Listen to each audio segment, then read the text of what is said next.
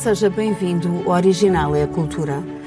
Ou as casas, as casas, as casas. As casas nascem, vivem e morrem, mudas testemunhas da vida. Assim escreveu o poeta Rui Belo. De que falam as casas? Que ligação têm com a nossa vida, história e cultura? Como mudou a habitação ao longo dos tempos? Hoje vamos falar da forma como vivemos, sentimos e percebemos a casa. Como sempre, acompanham Dulce Maria Cardoso, Rui Vieira Neri e Carlos Filhais. Com música de Artur Fonseca e letra de Reinaldo Ferreira e Vasco Matos Sequeira, a canção Uma Casa Portuguesa, de 1953, foi eternizada pela voz de Amália Rodrigues.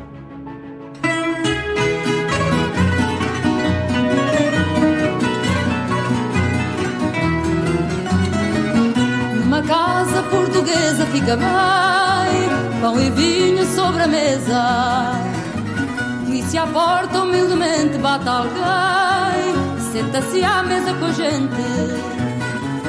Fica bem esta franqueza, fica bem, que o povo nunca desmente. A alegria da pobreza está nesta grande riqueza de dar e ficar contente quatro paredes caiadas, cheirinho alecrim, um cacho de uvas doiradas, duas rosas no jardim, o São José das Azulejos, mais o sol da primavera.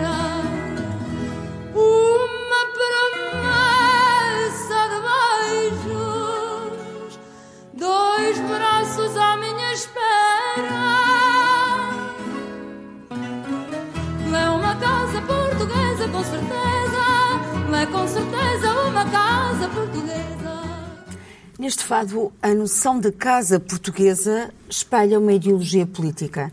Já nos versos do Ribelo, o sentido é outro. Começo pelo princípio, Dulce.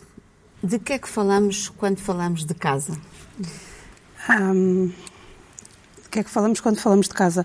Uh, quer dizer, não falamos daquilo do, da, da, casa do fado. Aquela, eu nunca gostei deste, deste fado. Não gostei, não gosto da letra. Claro que a voz é, é muito boa e é, é tudo muito bonito, mas a letra incomoda-me profundamente a ideia da pobreza, mas depois de uma alegria.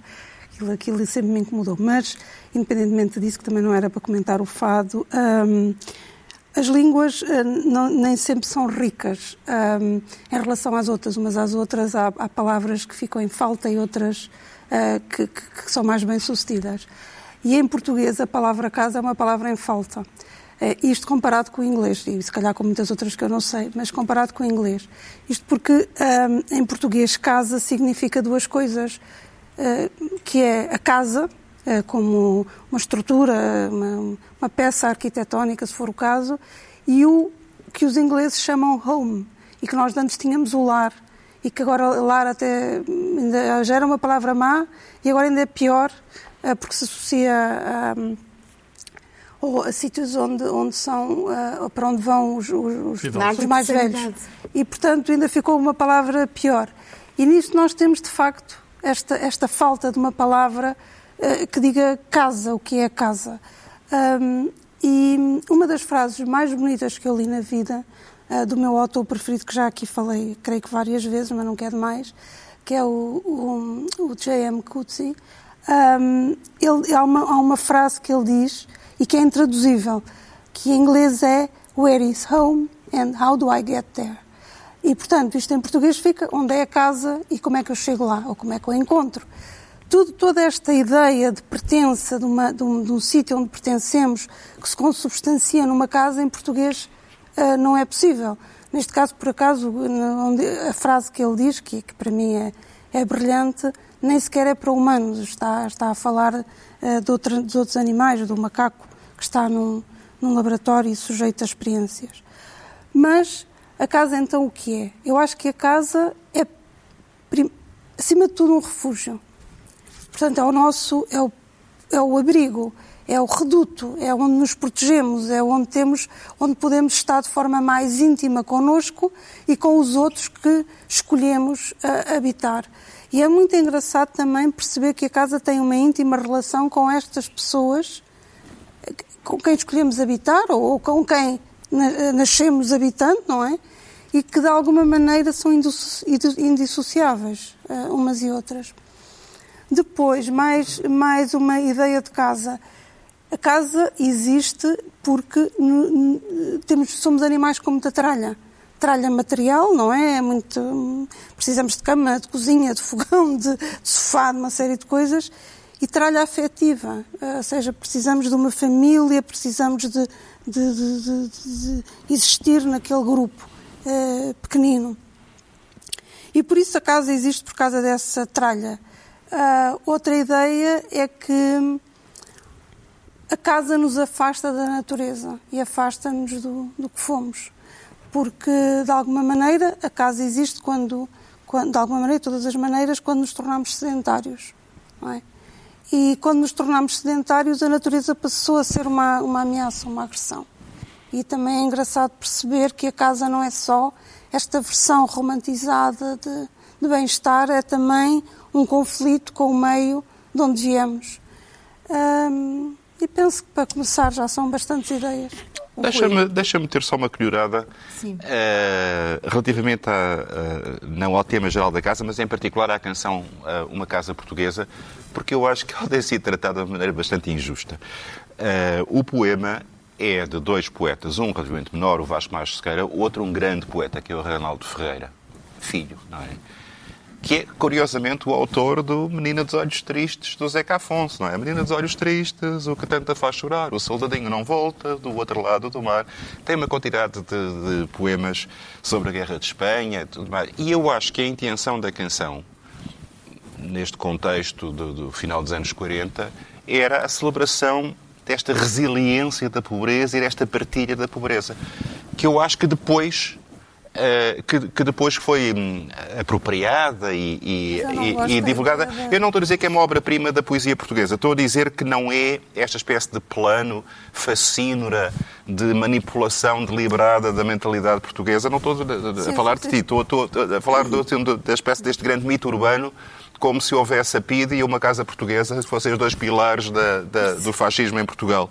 E não, havia a PIDE, que era um bocadinho mais perigosa que a casa portuguesa. Ou seja, posto no devido contexto, uh, uh, queria só chamar a atenção, sobretudo para o Reinaldo Ferreira, que é um, que é um, um, um grande poeta e, e, e, portanto, convém ver isto com alguma distanciação. Oh, Rui, mas uh, eu, também é importante perceber o que é que é casa para nós, o que é que é casa para ti, o que é que significa. O que é que achas importante numa casa, a tua e na casa dos outros? Vamos ver. A, a, a casa começa, como dizia muito bem a Dulce, por ser um espaço de proteção uh, contra as intempéries, não é? Quer dizer, basicamente, o ser humano, mesmo nesta fase caçador-refletor pela qual a Dulce tem tanta nostalgia. Eu não tenho. Uh, eu não tenho. Uh, é um animal frágil, não é? Portanto, aguenta pior a chuva, aguenta pior o frio e o calor do que muitos outros animais que estão preparados para isso. E, portanto, desde muito cedo encontrou uma gruta em que se enfiasse e isso passou a ser a casa, não é? E, portanto, a partir daí, naturalmente, quando se passa à fase da agricultura, à fase sedentária, etc., a casa vai acumulando funções, mas, sobretudo, é isso, é um espaço para proteger contra as intempéries, de preferência também para proteger contra os outros, não é? A casa também é um bocadinho o castelo, não é? Um, e depois vai evoluindo a partir também do próprio de uma série de conceitos que estão associados, mas que nem sempre tiveram. Por exemplo, o conceito de privacidade. Sim. Não é? Que uh, uh, nós associamos à ideia da casa. A casa de cada um é o seu castelo.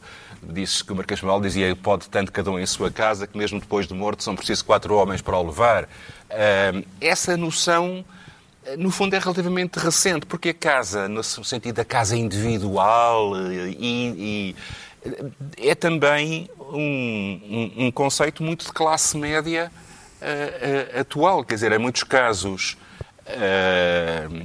e ainda hoje isso acontece em grande, em grande, muito mais proporção do que nós imaginamos, é um espaço partilhado por várias famílias, por muita gente, numa mesma casa, para rachar contas. e, e, portanto, Tu consegues perceber o caráter de uma pessoa quando entras na, na sua casa? Uh, quer dizer, quando, justamente quando a casa é um espaço individual, então aí sim uh, o espaço reflete, é o espelho da pessoa que lá, que lá habita. Os portugueses gostam muito de mostrar a casa, não é? Gostam, em comparação com outras culturas. Gostam. Você uh, vai à casa de alguém e se nunca lá foi, exatamente, a casa toda. exatamente. Mas em contrapartida com outras culturas, é muito difícil entrar na, na casa das pessoas. Muito difícil. Mas uma vez entrado. Ah, uma vez entrado, mostra o quarto e tudo. tudo Exatamente, e a casa de banho. é um traço cultural. Mas mesmo, uh, uh, uh, portanto, é claramente o, o, espelho do proprietário. Normalmente não é um proprietário sozinho, é uma família. E depois aí também há uma transposição da lógica da hierarquia interna da família e da, e da divisão de funções na família. Por exemplo, tradicionalmente, a, a, a imagem da casa era uma competência feminina. O homem, quando muito, tinha, tinha um cantinho em que tinha uh, o retrato do clube de futebol dele, muito escondido, e o resto era suposto aquele famoso azulejo que havia nas feiras à venda, cá em casa manda ela e nela mando eu, não é? uh, São clássicos. E até era considerado, era considerado pouco viril que os homens uh, se interessassem pela, pela, pela, pela, decoração. pela decoração da casa. Mais ainda, Uh, nós hoje em dia temos este conceito de uma casa com uma família que em geral tem o casalinho, não é? Uh, não era, era essa a lógica. Era antes, o casalinho. Não era. O cão, o gato, eh, enfim. sim, sim. Tudo faz parte de. Tradicionalmente eram famílias muito grandes, portanto, os filhos, mesmo em famílias que, que até já não eram propriamente uh, desprovidas de meios por completo, os filhos partilhavam quartos. Ideia de comunidade. Uh, esta, esta, ideia de que a casa depois tem um espaço próprio por cada um dos membros da família e hoje em dia até tem que ter uma televisão diferente em cada uma, uh, ou pelo menos um computador diferente, não é? tudo isso são, são formas de habitação da casa muito diferentes. Portanto, a tua pergunta, o que é que é para mim a casa? É de facto o meu espaço, o meu refúgio, o meu território, o, o sítio em que eu me sinto seguro, o, o sítio em que eu encontro coisas uh, com que me identifico, que me dizem que, que uh, os meus livros, os meus discos, as, uh, as minhas imagens. A tua intimidade. A minha intimidade é o testemunho do mais íntimo de mim próprio. Quando perguntaram, quando perguntaram ao arquiteto suíço Le Corbusier qual era a função de uma casa, ele chegou e disse cientificamente, chegou aos leitores, que há uma lista de requisitos para além das quais todas as ambições não passavam de teias de aranha românticas. E então ele fala um, numa função, proporcionar abrigo do calor, do frio, da chuva, dos ladrões e dos bisbilhoteiros. Dois, ser um receptáculo de luz e de sol. Três, ter um certo número de divisões adequadas para cozinhar, trabalhar e para a vida pessoal. Tu concordas com esta, ah, sem com dúvida. Ele tem uma com esta resposta do, do Le Corbusier? Ele tem outra frase que é uma casa é uma máquina de habitar. Uh, e nós, quando, quando falamos uh, de, de casa, temos de falar de arquitetura. Uh, uma casa, no fundo, é uma escultura em que estamos dentro a escultura tem de ser suficientemente robusta para nos proteger, digamos, para ser de facto o nosso casulo, para nos sentirmos bem. A casa é o sítio onde nós gostamos de estar. Eu, por exemplo, eu gosto muito de viajar e uma das coisas que me dá mais prazer na viagem é o regresso, porque volta à casa. E, e, e falando de arquitetura, eh, de facto é extraordinário. Eu tenho uma grande admiração por aquelas pessoas que veem um sítio e imaginam uh, a escultura habitada que ali podem fazer. Eh, de modo a proteger, a assegurar luz, a assegurar aquilo que chamamos de habitabilidade. Eh, de modo a ser um sítio onde haja gente. E, e, há arquitetos, enfim, os melhores, não é? Conseguem fazer isso de um modo verdadeiramente extraordinário. A Dulce falou da separação entre o artificial e o natural, a casa como separação da natureza. Sim, de facto, uh, isso é verdade. Uh, a casa é, de algum modo, algo que o homem coloca na natureza. Mas pode-se colocar isso na natureza de várias maneiras. E há, de facto, grandes arquitetos que põem casas em sítios que parece que não fazia ali falta casa nenhuma, que estava tudo bem ali, e continua a estar tudo bem com a casa ali. Eu estou-me a lembrar, por exemplo, do, enfim, o Le Corbusier é considerado um dos grandes arquitetos do século XX, mas há um outro, o Frank Lloyd Wright, americano. Eh, eu vi um dia uma exposição no, eh, no eh, enfim, no Guggenheim, em, Nova York, sobre ele, e comprei logo o catálogo. Aliás, o Guggenheim foi também feita por ele. E há uma, uma casa que eu gosto particularmente, que é Falling Water em, em, português, a Casa da Cascata, que é de facto um exemplo da integração da casa no seu ambiente natural. Fica no estado da Pensilvânia, uh, numa parte rural da Pensilvânia, era uma casa de campo, ou antes era começou por ser o sítio onde, onde um grande um grande comerciante, Kaufman, de Pittsburgh, ia. E então o, o desafio ao arquiteto foi uh, transformar aquele sítio que era idílico, onde havia um rio, uma cascata, uh, num sítio, digamos, projetado para viver. E, e, de facto, tudo se integra magistralmente bem na natureza. É, hoje é, é, enfim, está classificado. É, é digamos, a, a casa mais importante, mais conhecida nos Estados Unidos. Não é a Casa Branca, é a Casa da Cascata. E, e há uma cascata corre debaixo da casa. Há um ribeiro uh, também. Já, já repararam, uh, quer puxar a brasa à minha sardinha, uh, à, à, minha segunda casa, à minha casa de trabalho, que é a Fundação Gulbenkian. Já repararam que há tantos elementos, o Frank Lloyd Wright, no projeto sim, sim, sim, da, da, sede da, da, Fundação Gulbenkian e na integração entre jardim e edifício. E já agora uma, um parênteses com uma, uma notícia nós estamos a candidatar a sede e o jardim da Fundação Gulbenkian a Património Mundial. Da, da, Unesco. Isto também está no património da Unesco, esta Exatamente. casa, e há pormenores que são deliciosos. Por exemplo, uh, pode-se ouvir a cascata de dentro da casa, mas para ver a cascata tem de ir para uma varanda superior. Uh, e depois a lareira, digamos, o sítio onde está a pedra, era uma pedra que ali estava, quer dizer... A casa, não, a casa tanto se separa da natureza como faz a ligação à natureza. Sim, é? nós em Portugal também temos excelentes exemplos, a Gulbenkian é um exemplo, suponho que é dos anos, dos anos 60, não é? 69. 69. Mas esta integração da paisagem na arquitetura... Mas nós temos sempre no Jerez casas magníficas, uh, com, com a pedra de lá. Uh, outro dia fiquei uh, pasmado com casas de madeira que foram construídas uma espécie de bangalôs, mas com formas extraordinárias integradas num bosque, no, nas Pedras Salgadas, no parque, junto das termas, uhum. nas Pedras Salgadas. Vale a pena ir lá, porque é muito perto da terra da minha mãe, que é de Vidago, e é de facto uma coisa extraordinária. Eu não, não só passei, mas o que será dormir ali, antes numa, eh, no meio das árvores, digamos, a casa é quase uma árvore e de algum modo estamos dentro da natureza. Este tipo de arquitetura chama-se arquitetura orgânica. A Casa da Cascata é de 1935. E, é verdade, e portanto, é um exemplo que, que, do qual somos herdeiros e que hoje continua. E foi uma grande ousadia de criatividade naquela altura, porque a utilização do botão não era ainda comum. Não, mas claro que aqui o que estamos a falar são de exceções. Evidentemente que ninguém tem nada contra a Casa da Cascata. E não era disso que eu estava a falar. Eu estava a falar do, de, da Casa dos subúrbios, estava a falar dos enormes prédios dos subúrbios, porque é preciso toda, todo, aliás, em, em, em, Portugal e em muitos países é um direito assegurado constitucionalmente, o direito à casa, a ter uma casa, e portanto toda a gente tem que ter uma casa. Muito bem, e, nós... e convenhamos que não, era impossível toda a gente ter a casa da cascata, portanto, uh, o que temos de pensar, e pelo menos a mim é o que me interessa sempre pensar quando começo a pensar sobre estes assuntos, é, sendo nós, estes não sei quantos milhões, em quanto é que nós estamos, já nem sei, já nem. Portanto, como é que nós conseguimos conciliar isto? E todos nós temos, de facto, direito a uma casa, porque é o tal refúgio, abrigo, fortaleza, etc. E é impossível haver estas soluções para toda a gente. E, portanto, Uh, nesse sentido, uh, era o que eu estava a dizer, não que tenha saudade de, um tempo que não vivi, de ser recoletora, mas quase, quase, uh, mas, mas por perceber que a, a casa pode facilmente, quer dizer, tornar-se a tal, é, é a tal âncora, não é, que nos dá segurança, mas também uma prisão. E isto, por exemplo, acontece muito quando se percebe na, nas casas que são de subúrbio e que, tem, e, que, e que tem que se viajar para a cidade, não é? Uh, que tem que se fazer, e são horas e horas de para cá e para lá. Não, Portanto, é aquilo, uma pessoa mora ali, de facto, usas a palavra prisão, enlatado, que na, aqueles prédios, sei lá, Brandoa, ou, há muitos exemplos.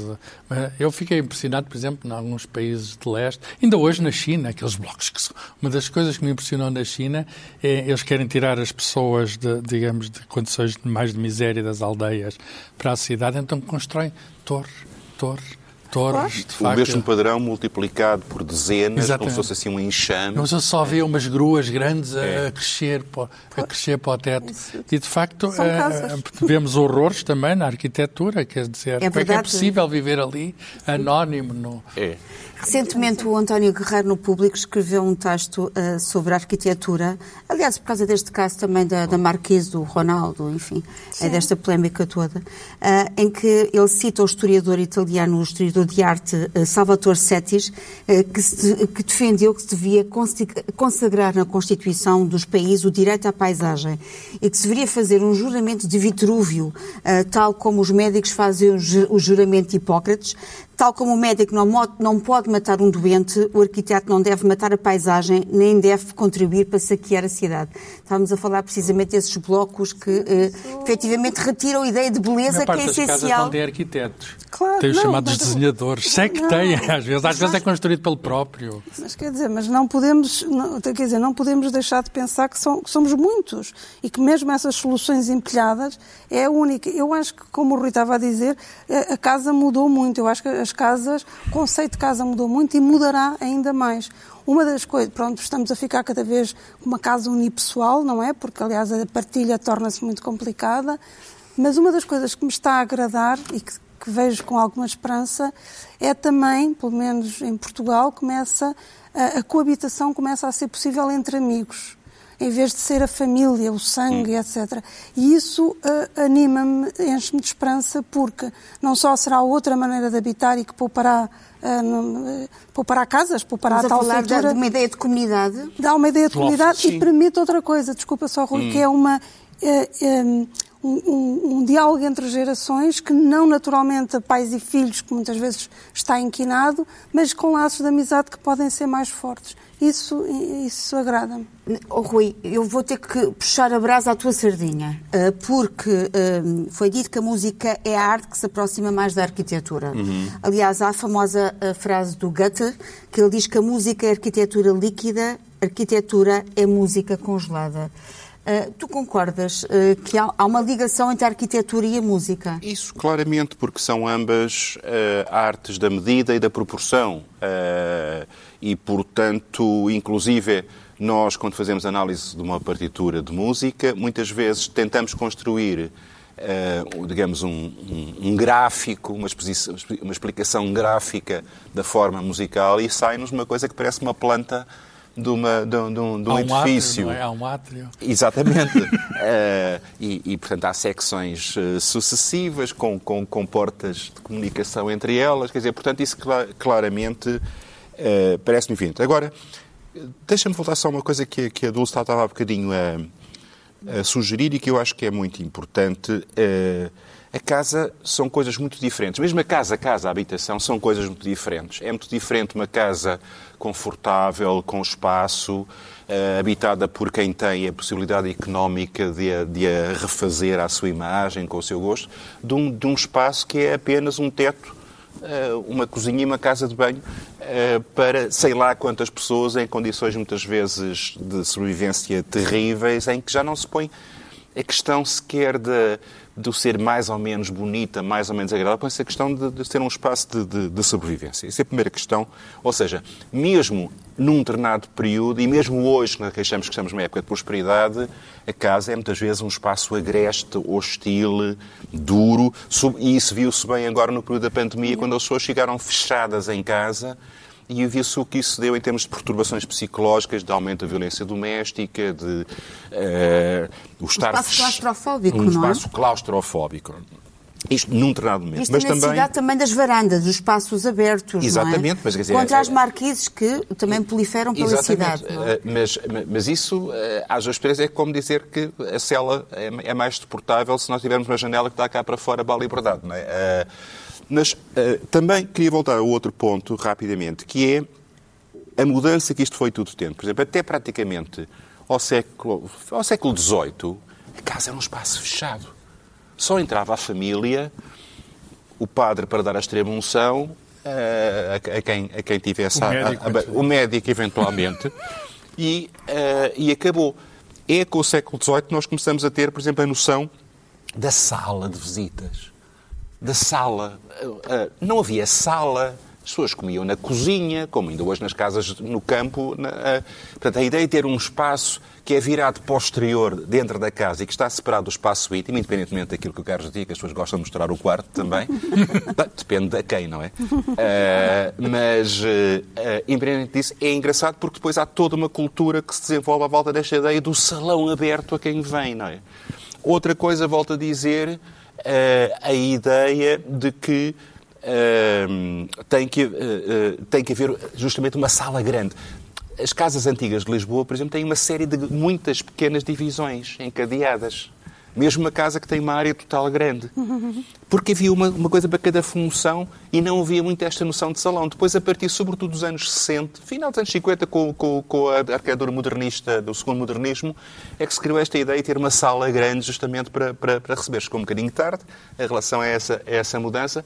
E também esta ideia do quarto individual para cada um dos filhos, como um espaço que, de alguma maneira, os prepara para a independência, para, para, a privacidade. A noção de privacidade não existe quando nós temos uma família atulhada numa casa, não é? A evolução social da casa é muito nítida, de facto, e, e vai-se ajustando a casa ao modo de vida, não é? E, e ao modo de comunicação.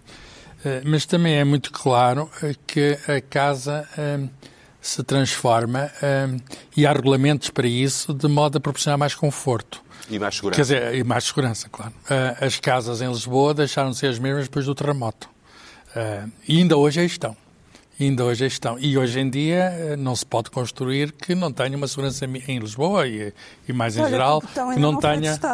Como? O betão ainda não foi testado. Sim, mas há, há, regulamentos muito estritos, se eles são sempre respeitados ou não, mas há regulamentos muito estritos. E quem diz isso uh, diz também, uh, por exemplo, a questão de acesso a serviços. acesso à eletricidade. Quantas e quantas casas não tinham até antes do 25 de Abril eletricidade em Portugal?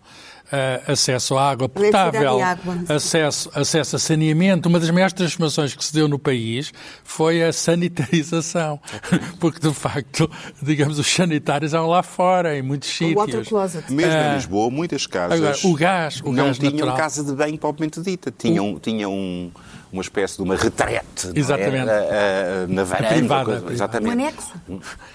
Agora, modernamente, é engraçado que, e foi um movimento muito rápido, uma das coisas que mais se tem atenção quando se escolhe casa é também se há o acesso à internet, porque isso do campo é tudo muito bonito, mas muitas vezes o acesso à internet é precário, é difícil. Eu moro numa casa nos arredores de Coimbra, eh, entre a cidade e o campo, e durante muito tempo ter acesso à internet foi difícil. Agora está um bocadinho melhor, lá estenderam um cabo, etc.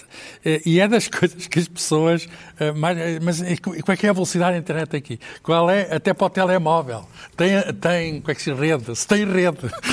É se tem rede, porque as pessoas deixaram de ter aqueles telefones fixos fixos, então funciona tudo com telefones móveis, e então é importante para uma casa saber se tem rede. E cada isso vez é... mais tralha, cada vez mais tralha. É verdade que nós também, quando uh, pensamos no que é que, que, é que os nossos edifícios nos falam, uh, quando vemos o edifício, ele fala-nos de qualquer coisa, ou fala-nos da democracia, ou fala-nos da aristocracia, uh, fala-nos da arrogância, fala-nos do bom acolhimento há um ambiente da casa que se sente mal se entre, não é? Eu, eu, eu, lembrei-me dos Maias, eh, de uma fala do Ega, em que, tanto, o Ega diz a propósito da, da, da, da decoração de uma casa, ele diz assim, eu não tolero o bibelô, o bric-a-brac, a cadeira arqueológica, essas mobílias de arte, que diabo? O móvel deve estar em harmonia com a ideia e o sentir do homem que o usa. Eu não penso nem sinto como um cavaleiro do século XVI, porque não quer que cercado de coisas do século XVI. Um, nós pensamos numa casa, que objetos é que vocês consideram importantes, imprescindíveis para um bom acolhimento? O Eugênio Andrade respondeu a isso. Uma casa tem de ter livros, tem de ter discos, agora, enfim, os discos já, já... Olha, uma das coisas que a tecnologia está a mudar agora é Spotify. Mas tem de ter, tem de ter quadros, tem de ter beleza, no fundo, a resposta é essa. Uma casa tem de ter beleza. Acham imprescindível a beleza? Tanto quanto possível.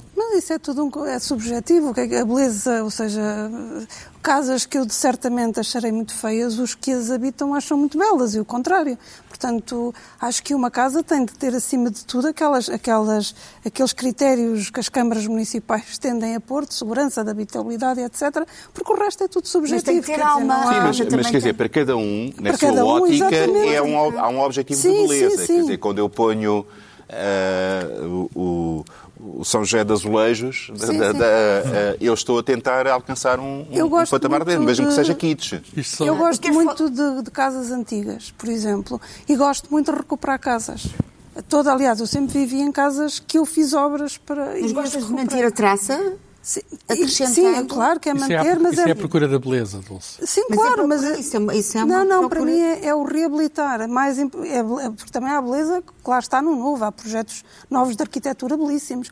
É o reabilitar, faz muita impressão não cuidarmos do passado. Bom. Portanto, isso para mim é fundamental. Manter tetos, da... manter os pés direitos, manter as madeiras, os soalhos, é fundamental. Manter só, a identidade, o caráter da casa. Só, só, uma dica sobre a questão do objeti da objetividade do, do sentido estético. O Le Corbusier, precisamente, eh, ele sempre procurou objetivar o sentido estético. Eh, ele até se interessou muito por aquelas questões da razão dourada, no fundo, da matematização da arte, e ele gostava, eh, uma pessoa olha para um prédio do Le Corbusier e aquilo está lá matemática incorporada, estão lá umas razões é, e, um, e, um, dia, quando ele foi a Nova Iorque, ele fazia, fez parte da equipa que fez o prédio das Nações Unidas, hoje habitado pelo António Guterres. É, eram vários arquitetos, entre os quais o Le Corbusier. E ele deu um salto ali ao lado da Princeton, onde estava o Einstein. Nós não os conhecíamos, eram duas figuras do século, cada uma no seu ramo. E o, o Le Corbusier foi mostrar ao Einstein as fórmulas lá para obter o belo. ele tem um livro, Le Modulor, e o Einstein olhou para aquilo e disse: O senhor está à procura de uma coisa impossível.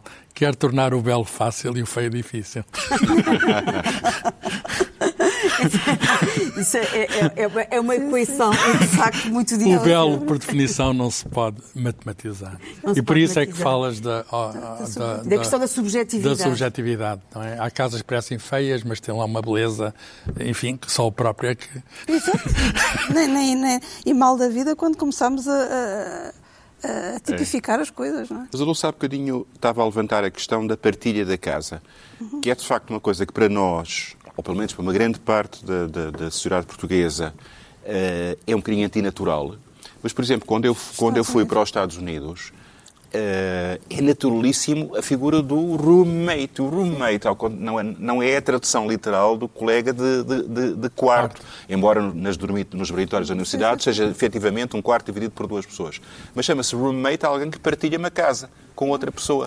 E isso é muito frequente, pelo menos até as Mas pessoas casarem, fazerem família e tudo mais.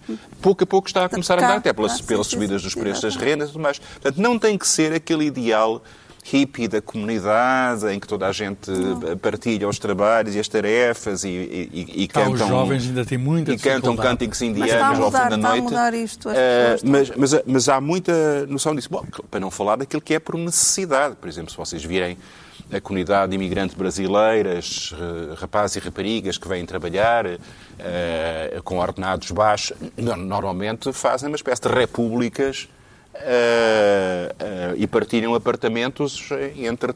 Nem falámos de Odmira hoje, não? Também há lá umas casas. Essa vergonha, essa vergonha mas, mas que existe em todo lado, não é só em Odmira a questão da, da, deste diálogo, por exemplo, entre obras de arquitetos de gerações passadas com outras de gerações mais recentes, foi o lado motivo de uma exposição de, que está a decorrer ainda no Centro Cultural de Belém, que eu recomendo vivamente.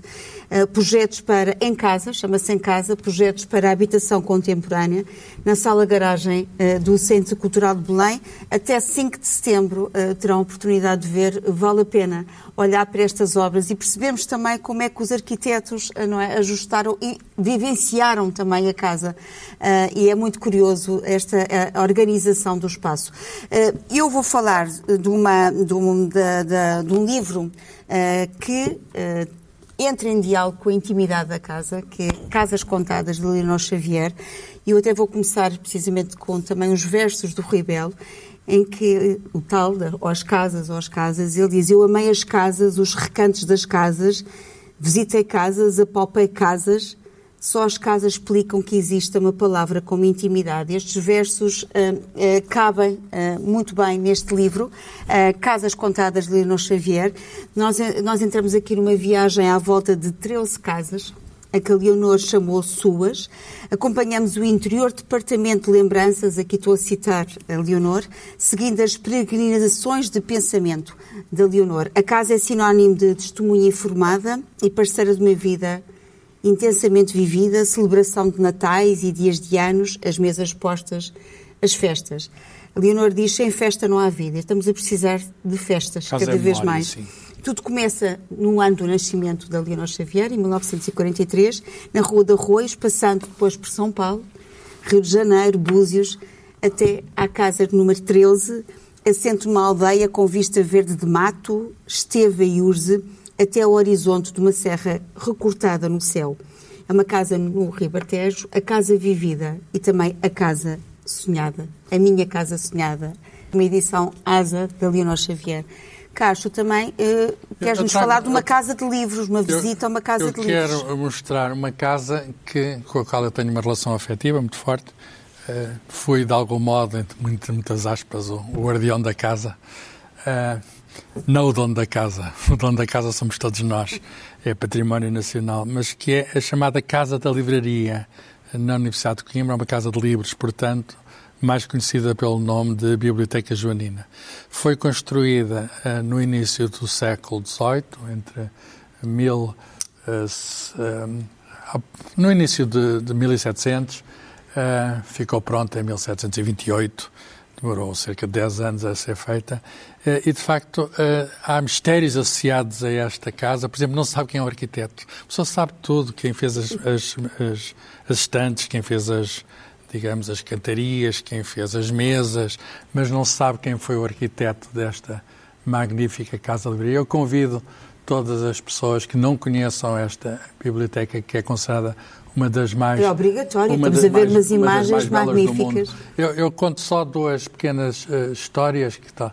Uma delas é muito conhecida dos morcegos, não é? Isto é também um ambiente natural em que há as larvas, há os morcegos, aos turistas, aos assistentes, pessoas catedráticas, portanto, ali toda a fauna ali é, é, uma toda a biodiversidade. Mas em Mafra também há. É, em Mafra também há, mas justamente, eu direi que, eu direi, apesar de ser é claro, quase da mesma altura, coisa, mas, uh... esta é mais antiga e eu acho que é mais bonita, que me perdoe Mafra, porque Não, é, também é, é joanina. É uma joia. Também é joanina. Mas, mas, é engraçado que os, os, os morcegos comem a bicharada, não é isso? Sim, sim, sim. E, e tem de se tapar as mesas com umas toalhas para proteger do guano dos morcegos. Portanto, há um convívio natural dos morcegos com os insetos. Mas também um pormenor curioso é que a casa foi construída como acrescente por cima de uma prisão, ao lado do antigo Palácio Real, e então são feitos com muros que têm cerca de 3 metros, é uma coisa impressionante, que asseguram que haja maior conforto lá dentro. Ele não tem ar-condicionado nenhum, nem precisa. E nós medimos a umidade, a temperatura, fez um estudo científico da casa e vê-se que é que já no século XVIII, uh, aquele enfim, os, os, as pessoas que planearam a casa, não sabemos o nome, mas planearam a casa, asseguraram condições que são as condições ideais para a conservação daqueles tesouros bibliográficos. A Casa da Livraria em Coimbra. Visitem-nas. Tu trazes-me também um exemplo. Eu trago, eu trago de, de uh, uma autora infelizmente desaparecida, a Doris Graça Dias, aliás, desaparecida de uma forma trágica. Suicidou-se, infelizmente. Foi, foi, foi. Um, em 2014, e era eu muito miúda, muito miúda, comparado com o que sou agora, quando ela publicou um livro que se chama As Casas, que eu infelizmente não tenho aqui o objeto, porque lá está, tenho a minha casa encaixotada, um, que se chama As Casas e que ganhou um prémio na altura INAPA, que agora já acho que já não existe, mas que e, e também foi ganhou o prémio Máxima Revelação e que, que eu li com um enorme deleite. A Doris foi tudo, foi escritora, foi crítica, foi jornalista, foi tradutora e de alguma maneira é também uma homenagem que quero prestar à Doris e curiosamente ao seu irmão que era arquiteto, que era o Manuel Graça Dias. Um grande arquiteto. E um grande arquiteto. Grande Posso juntar uma homenagem por uma coisa é muito simples. Eu tenho também uma ligação com ela, apesar de não a conhecer pessoalmente. Ela reviu um dos meus livros, que é a História da Ciência em Portugal. Uh, e, e, de facto eh, foi um choque porque ela não tinha o trabalho acabado da segunda edição, uhum. quando ela estava com o livro em mãos, quando o editor me deu a notícia, o João Paulo Coutrinho, a Doris já cá não está.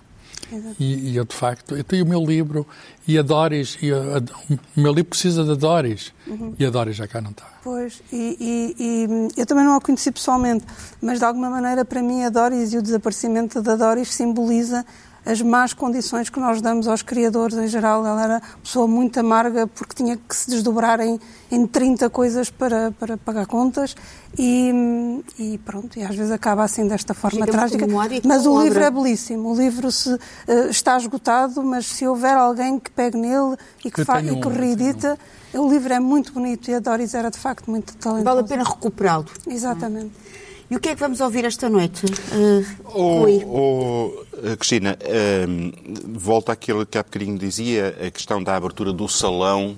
Por um lado, a, a, a, vida, a vida interna dentro da casa, quer dizer, sobretudo numa fase em que, por exemplo, as mulheres estavam praticamente trancadas em casa, eram prisioneiras, saíam para ir à igreja e voltavam uh, sob a, a vigilância dos pais ou dos maridos é que desde muito cedo se cria um hábito de música doméstica, de fazer música em família, até porque não havia, obviamente, música gravada, e portanto quem queria de música ou contratava ou podia contratar quem a fizesse, ou tinha que fazer eh, eh, essa pessoa mesmo. E, portanto, há um repertório de música de salão que depois tem um grande, grande crescimento no século XVIII, justamente porque faz parte desta sociabilidade aberta da casa para a qual se convidam as pessoas. E no caso português há um género de canção de salão que desenvolve muito no século XVIII, que é a modinha, muito influenciada em muitos casos pela, pela, pela canção eh, do Brasil colonial. Queria que ouvíssemos uma modinha do Joaquim Manuel da Câmara, uh, com a Jennifer Smith uh, a cantar, uh, e sou eu próprio que estou ao cravo. Uma gravação ao vivo.